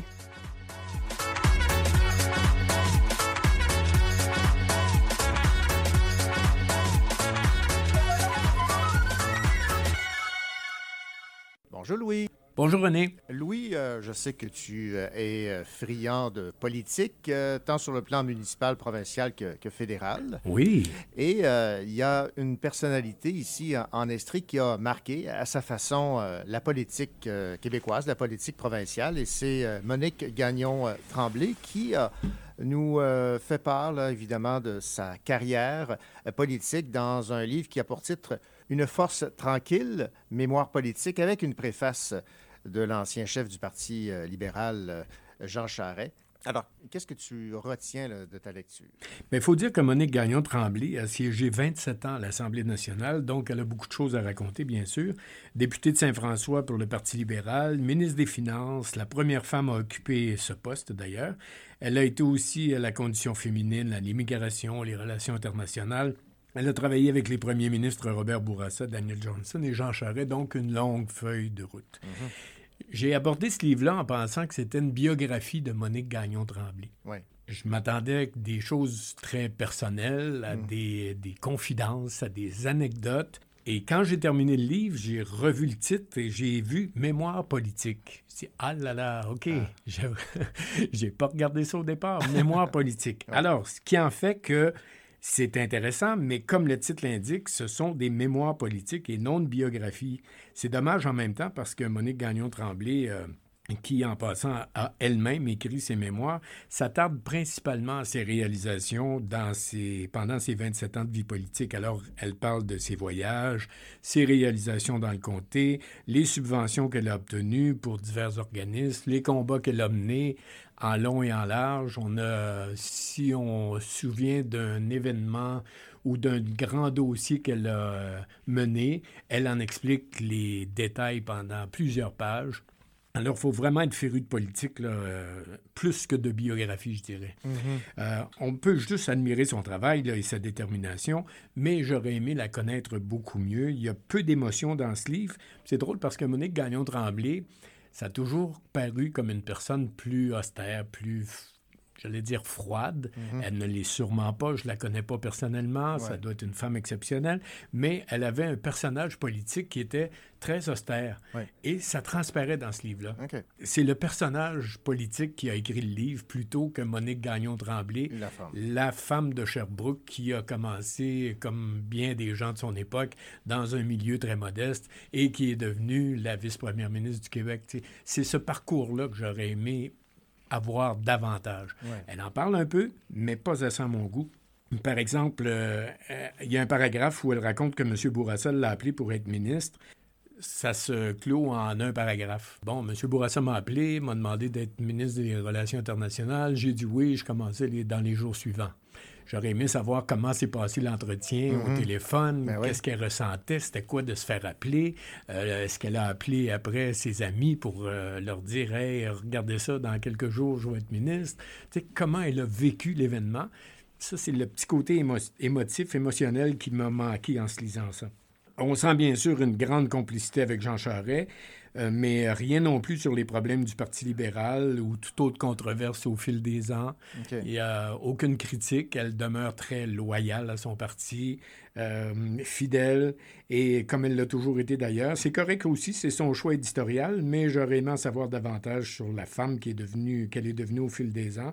Et euh, à la fin du livre, on comprend qu'être ministre, c'est toute une job. C'est sept jours par semaine, c'est pendant des années, il y a de la pression de partout. Ça, c'est très bien expliqué. Ça donne pas le goût du tout d'aller en politique et, et de faire ce genre de vie-là. Euh, on a beaucoup de respect pour les gens qui le font à la fin de la lecture de ce livre-là. Mais donnez-moi un peu plus d'émotion, Madame Monique Gagnon-Tremblay. Est-ce qu'elle elle aborde le fait d'être une femme en politique euh, où les exigences sont souvent euh, Oui, supérieures? oui, en disant que parce que c'était une femme, et on l'a entendu souvent, elle devait être meilleure, elle devait être encore plus, s'imposer davantage dans un groupe, euh, dans un groupe d'hommes politiques. Ça, elle en parle beaucoup, c'est bien fait. C'est pas facile, elle n'a pas eu un travail facile. Elle avait des adjoints, puis des, euh, des gens qui la conseillaient, qui étaient très proches d'elle, qui sont restés fidèle pendant de nombreuses années. Pas beaucoup de remises en question non plus sur est-ce que je me représente ou pas. C'est arrivé une fois de mémoire. C'est arrivé une fois où elle s'est dit ah, est-ce que je fais un nouveau mandat? M. Charel l'a convaincu de le faire. Alors, il y, a, des petits côtés très intéressants quand même, là. mais j'en aurais pris un peu plus. Ben, alors, ce livre de Monique Gagnon-Tremblay, Mémoire politique, il a pour titre Une force tranquille, avec une préface, rappelons-le, signée euh, Jean Charest, Monique Gagnon-Tremblay et Jean Charest, c'était euh, coulé dans le ciment, cette, euh, cette, fusion. Là. Ah, absolument. Batman et Robin. Merci, Louis. Merci. Bonjour, ici André Jacques. Je vous présente cette semaine un roman d'Olivier Truc, Les chiens de Pasvik, chez Métallier.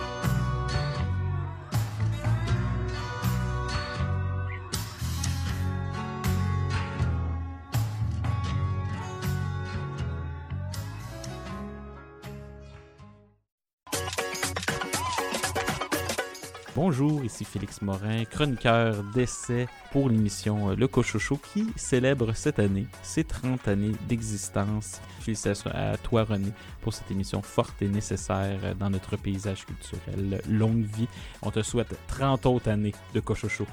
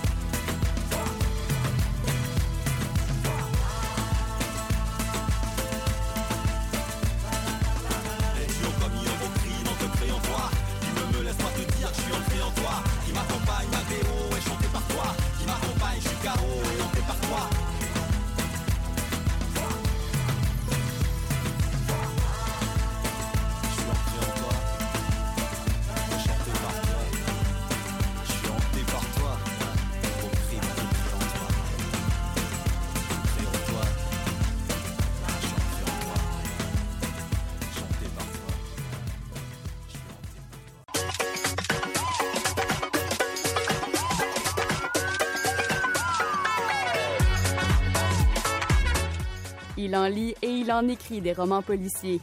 André Jacques.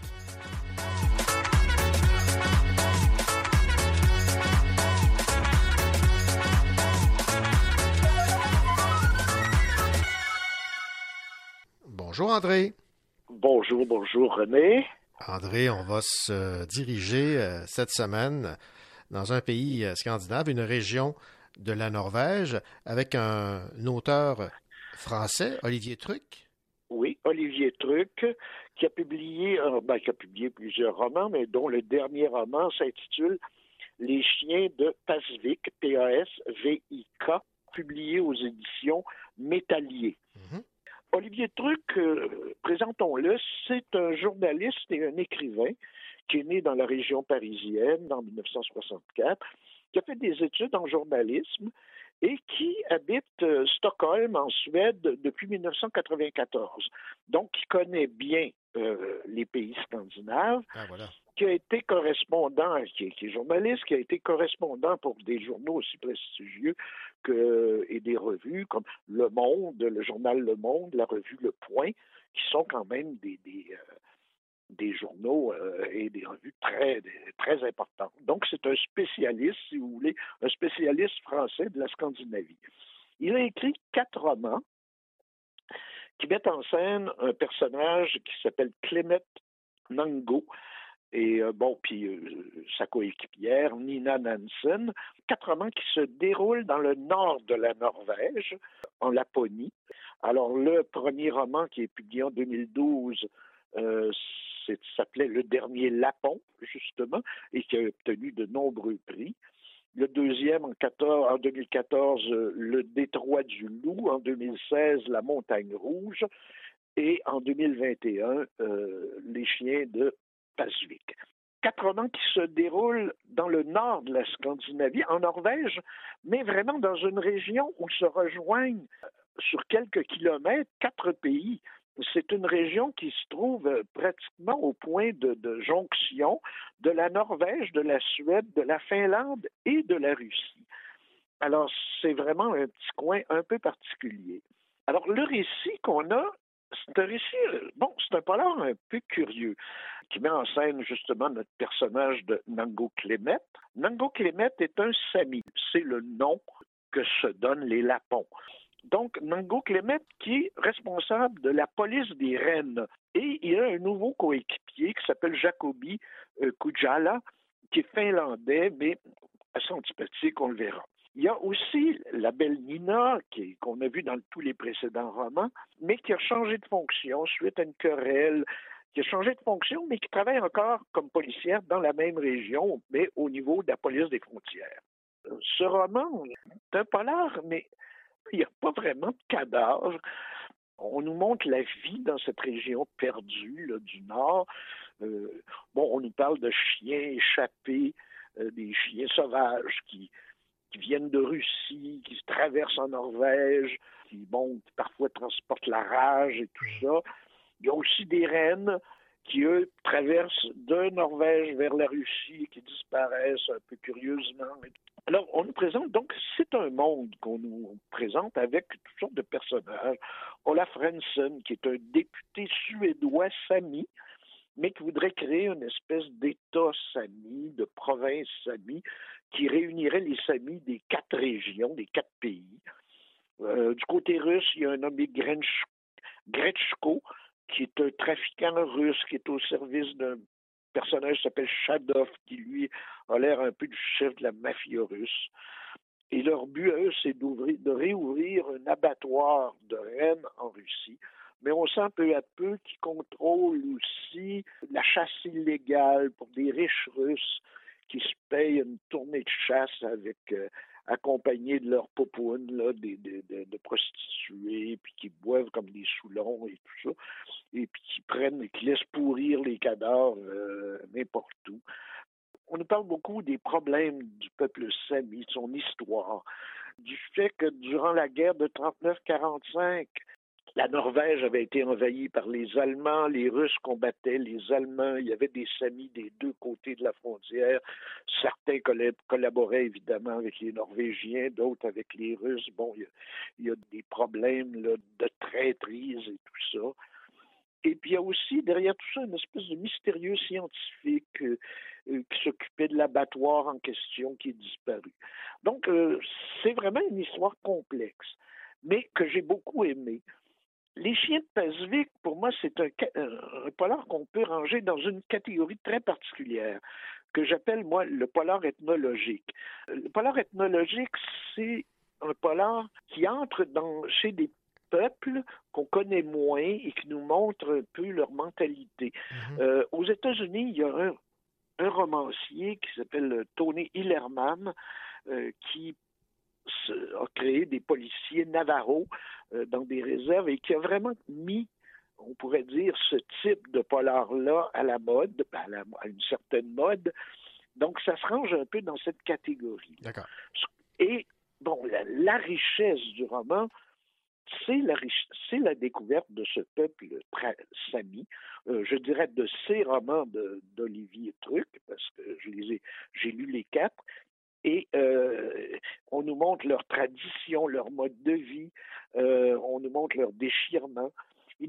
Ça me fait penser beaucoup à ce que vivent les Premières Nations ici au Québec, et spécialement, ben, ici au Canada, et spécialement les Inuits. Euh, quand on pense aux Inuits, qui sont partagés entre quatre pays, eux autres aussi. Il y a des Inuits dans l'extrémité orientale de la Russie, près de Vladi- au nord de Vladivostok et tout ça. Il y a des Inuits là, il y en a en Alaska, il y en a au Canada anglais, bon, euh, le, le Nunavut, et il y en a au Québec, au nord du Québec, dans le Nunavik. Et il y en a au Groenland, euh, qui est un État semi-indépendant, mais qui appartient au Danemark. Donc, c'est des gens qui sont tiraillés entre quatre langues. Le russe, l'anglais, le français, euh, le danois, ça ressemble un peu à, euh, aux Samis. Ils ont un peu les mêmes problèmes. C'est que leur mode de vie traditionnel est complètement euh, défait par la vie moderne et tout ça. Il décrit les Samis avec beaucoup, beaucoup de sympathie et de respect. Nous fait sentir leur déchirement entre la tradition, la modernité et tout ça. C'est vraiment euh, la, grande force de ce roman-là. Il, fait- il y a de très, très beaux euh, personnages. Clémette, euh, le, personnage central, qui, qui incarne bien ce déchirement. Ses ancêtres étaient des, des éleveurs de rennes, mais il a fait des études, il a été renvoyé dans un pensionnat. Vous voyez quand je dis que ça ressemble, là, dans un pensionnat dans le sud de la Norvège, où il y a eu, c'est pas un pensionnat uniquement pour les Autochtones, mais qui a été victime de racisme et tout ça. Il a fait, il a pris un métier de policier qui fait qu'il est regardé un peu de travers par les autres Samis, euh, se retrouve un peu arbitre entre les Samis et les Occidentaux. Il y a vraiment aussi une très belle galerie de personnages antipathiques. Là. Il y a le, co- le, le coéquipier, le coéquipier finlandais de, de Clement, euh, qui a été envoyé là, bon, pour faire partie d'une espèce d'équipe euh, multinationale, là, mais parce qu'il a commis des erreurs, puis il a été un peu envoyé, euh, puis qui est colérique. Les Russes sont pas particulièrement sympathiques. Ils sont méfiants, sont parano. euh, c'est un peu une vie misérable aussi. Il y a de beaux personnages. Pierrot, l'éleveur, euh, un éleveur de rennes. Puis on nous présente un peu aussi la vie dans le Grand Nord. Euh, il y a deux. sur- tout se déroule entre deux villes, une ville russe qui s'appelle Nickel, qui existe d'ailleurs, moi j'ai retrouvé sur Google, et euh, Nickel, qui est, ben, comme son nom le dit, une ville minière du. Puis c'est sale, c'est pollué, c'est ça pisse la nuit, les gens, tu sais, les gens se noient dans l'alcool et tout ça. C'est pas, on n'a pas, on rêve pas d'aller là. Et du côté, euh, du côté norvégien, Kirkenes, bon, c'est un peu mieux, mais tu sais, c'est- très beau style aussi, euh, c'est des merveilleuses descriptions de paysages et tout ça. Par contre, je dirais l'intrigue un peu décousue. Pendant plusieurs pages, euh, c'est des, des fragments de vie, euh, puis plusieurs petites histoires.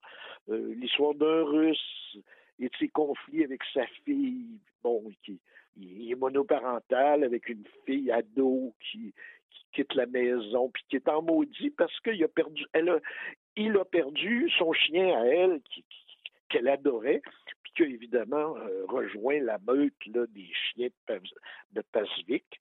Pasvik étant le- une espèce de parc national aux confins des, trois régions.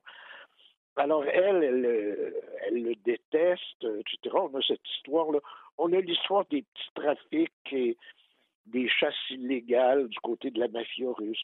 On a l'histoire de Pierrot, le, le, le Sami euh, traditionnel qui rêve de l'époque où euh, les terres euh, s'en allaient, tu sais, euh, dépassaient les.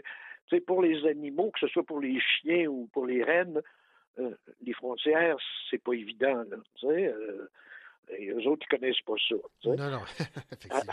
Alors, euh, bon, et il y a une histoire tardive d'un ingénieur finlandais qui, qui est disparu et tout ça. Alors, on, on sent que, que le récit ou les récits sont presque des prétextes, euh, presque en deux mots, prétextes, pour nous faire découvrir et aimer le peuple sami. Alors, euh, comme conclusion, je dirais que c'est un livre qui, par ses, je dirais par ses ressemblances et euh, avec la vie des Premières Nations et surtout des Inuits ici, devrait intéresser et passionner euh, les Québécois. Parce que les Samis, dans le fond, c'est le seul peuple autochtone de l'Europe.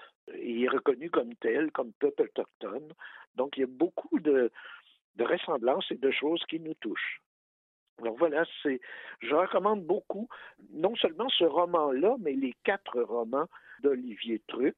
En passant, euh, j'ai vu il y a quelque temps que les chiens de Pasvik viennent d'être réédités en collection poche. Je crois que c'est dans collection euh, Point aux éditions du Seuil.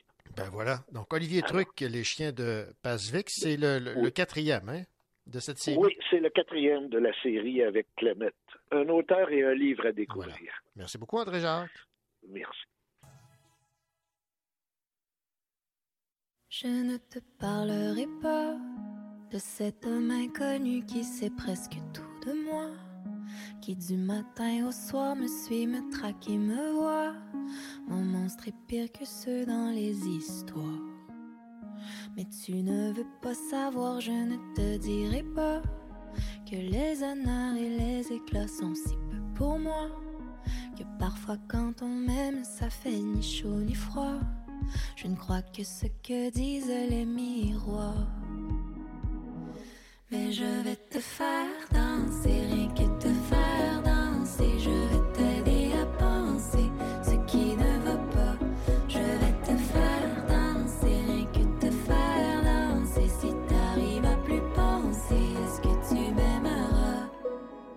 ne te parlerai pas de mon temps, ma carrière qui me file entre les doigts. Quand avant d'être mère, je ne faisais tout que pour moi. Depuis rien n'est à moi-même quand je dors.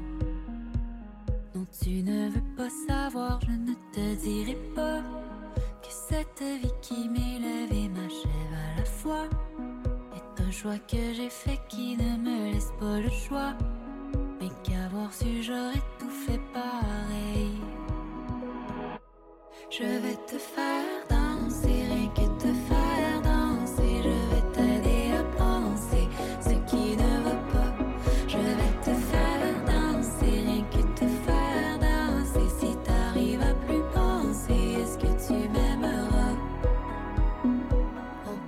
toute la vie à dire de ne pas mentir, mais au fond, rien ne fait plus peur que la vérité.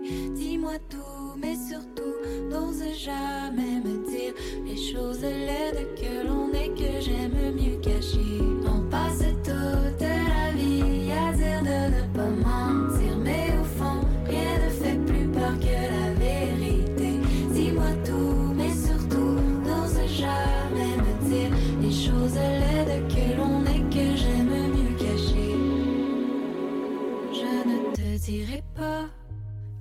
que la lumière brille ailleurs que sur moi, que pèse les pleurs et que se taisent les voix, c'est pourtant là que j'en voudrais encore.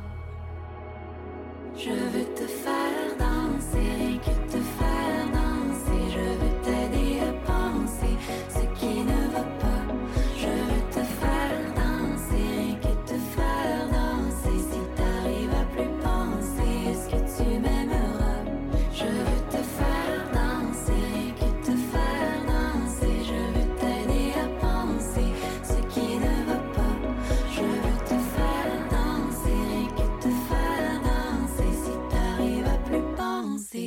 tu m'aimeras? Bonjour, mon nom est Pierre Labrie, je suis auteur jeunesse. Mon dernier titre qui est paru, c'est Valbriand, qui est paru aux éditions Les Ailés. Valbriand, c'est c'est un livre de la collection Parcelle. Dans la collection Parcelle, ce qu'on fait, c'est qu'on demande à l'auteur de trouver un moment de sa jeunesse ainsi qu'un lieu de sa jeunesse et d'en faire une histoire. Donc, euh, dans les ateliers d'écriture, souvent à l'école, il y a ce qu'on appelle les petits moments. là. Puis là, les élèves doivent prendre un petit moment et écrire juste ce moment-là. Mais on demande en fait à l'auteur avec Parcelle de prendre ce petit moment-là, mais d'en faire un plus grand récit. Donc, c'est tous des récits euh, poétiques. Et moi, cette histoire-là raconte réellement mes étés au village de Valbriand, qui est près d'Amkoui, en fait, dans la vallée de la Matapédia, au début de la Gaspésie. Et euh, ça raconte le petit moment où, lorsque la cloche sonnait à la fin de l'année scolaire, J'étais très, très heureux, pas parce que l'école se terminait, mais parce que je savais que le lendemain, euh, la, famille à ma mère venait me chercher, puis je partais en vacances. Donc, ça raconte ce moment-là, ce moment de bonheur-là que j'avais. Et euh, il y a quelques années, je suis allé en animation à l'école de Valbriand, puis les élèves me disaient Ah, il n'y a jamais de livre, nous, sur notre village. Puis là, j'ai dit Ben, je suis en train d'en faire un, puis ils me disaient Ouais, mais en même temps, il n'y a rien à dire ici. Je dis C'est pas vrai. Puis là, je leur expliquais qu'est-ce que j'allais faire avec ça. Puis ils n'en revenaient pas que moi, j'avais aimé autant être là pendant l'été. Mais je leur disais, vous avez un lac merveilleux, le soleil dessus. Je me souviens de quand il reflétait sur, euh, sur le- juste devant le village, sur le lac, comment c'était beau. Mais euh, moi, j'étais surtout à la campagne. Donc, euh, j'ai fait un livre vraiment où on peut euh, facilement partir de Montjoli en voiture et se rendre directement à l'endroit où la famille à ma mère habitait en suivant les indications qu'il y a à travers tout le récit poétique qui est Valbriand. Donc, mon plus récent titre, c'est celui-là. Euh, tout juste avant, j'ai eu la chance aussi euh, de travailler euh, une deuxième histoire de Marc-Antoine. C'est toujours aux éditions Zélé. Un personnage Marc-Antoine que j'ai peaufiné avec Éric Pellado, l'illustrateur. Et c'est vraiment Marc-Antoine, il, il vit des histoires totalement rocambolesques à l'école. Et dans cette dernière aventure, il se demande est-ce que mes directrices sont réellement des extraterrestres. Donc, euh, tout le questionnement du fait, est-ce que, est-ce que pour vrai, je peux avoir euh, réellement des, directrices qui sont extraterrestres? Puis sinon, pour plus vieux, hein, on- pour, euh, je vous dirais, fin secondaire et jeune adulte, chez Soulière Éditeur est paru euh, Le temps et ses miroirs, qui est un des livres de, là je mets toujours des gros guillemets, de ma saga poétique, hein, que j'ai débuté il y a plusieurs années avec Nous sommes ce continent, en fait mon premier titre que j'ai fait paraître chez Soulière. C'est le même personnage qui revient maintenant, il est dans un sixième livre, et euh, à travers les époques, on l'a vu dans Mon cœur après la pluie, alors qu'il était à la fin du primaire. Là, là maintenant, dans ce livre-là, il est un adulte qui parle à sa fille. Donc, euh, c'est rare quand même qu'en en littérature jeunesse, le personnage soit un adulte qui s'adresse, et souvent on a le, jeune qui s'adresse à l'adulte, mais cette fois-ci, c'est vraiment l'adulte qui s'adresse à, la jeune. Et là, ben, il va me rester juste le dernier volet qui devrait paraître dans deux ans, où c'est la jeune qui va faire juste le contraire, reparler à ses parents. C'était Pierre Labrie avec ses trois derniers livres chez les, éditeurs, euh, Pierre Éditeur et ainsi que les éditions Zélé. Donc, euh, bonne lecture. Merci.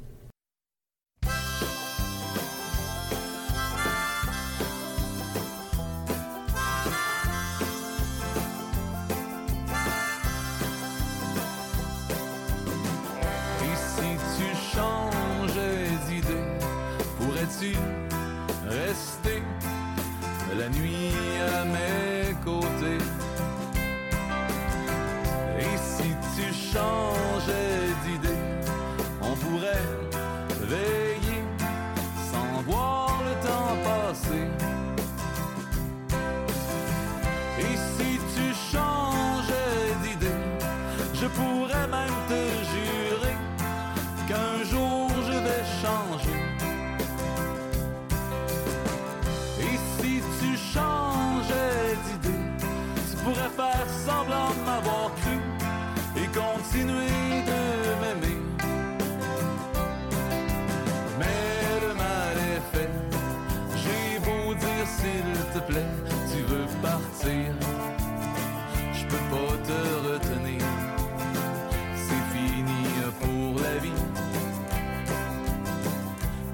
Qu'est-ce que je fais en attendant? Ça va être long, longtemps. Pars pas tout de suite. Reste encore une petite nuit. Je suis pas pressé de te voir partir au loin. Pars pas tout de suite, on a des choses à régler. Je suis prêt à parler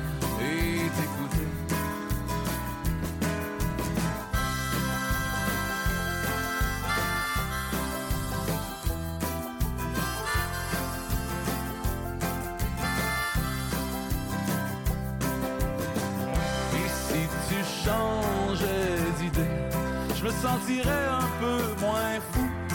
Pas être le seul qui veut rester. Et si tu changeais d'idée, ce serait pas toute de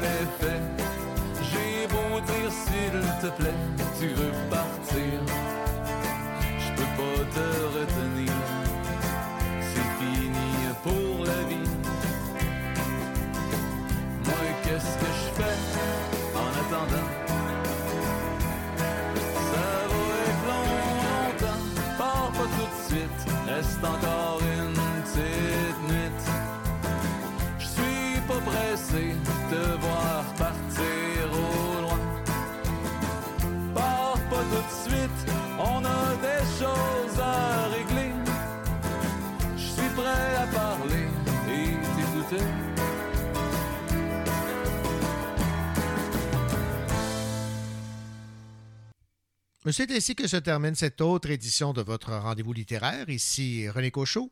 Au nom de toute l'équipe, nous vous souhaitons dans un premier temps évidemment une belle semaine, dans un second temps un joyeux Noël et ultimement de belles lectures. Allez, au revoir, à la semaine prochaine.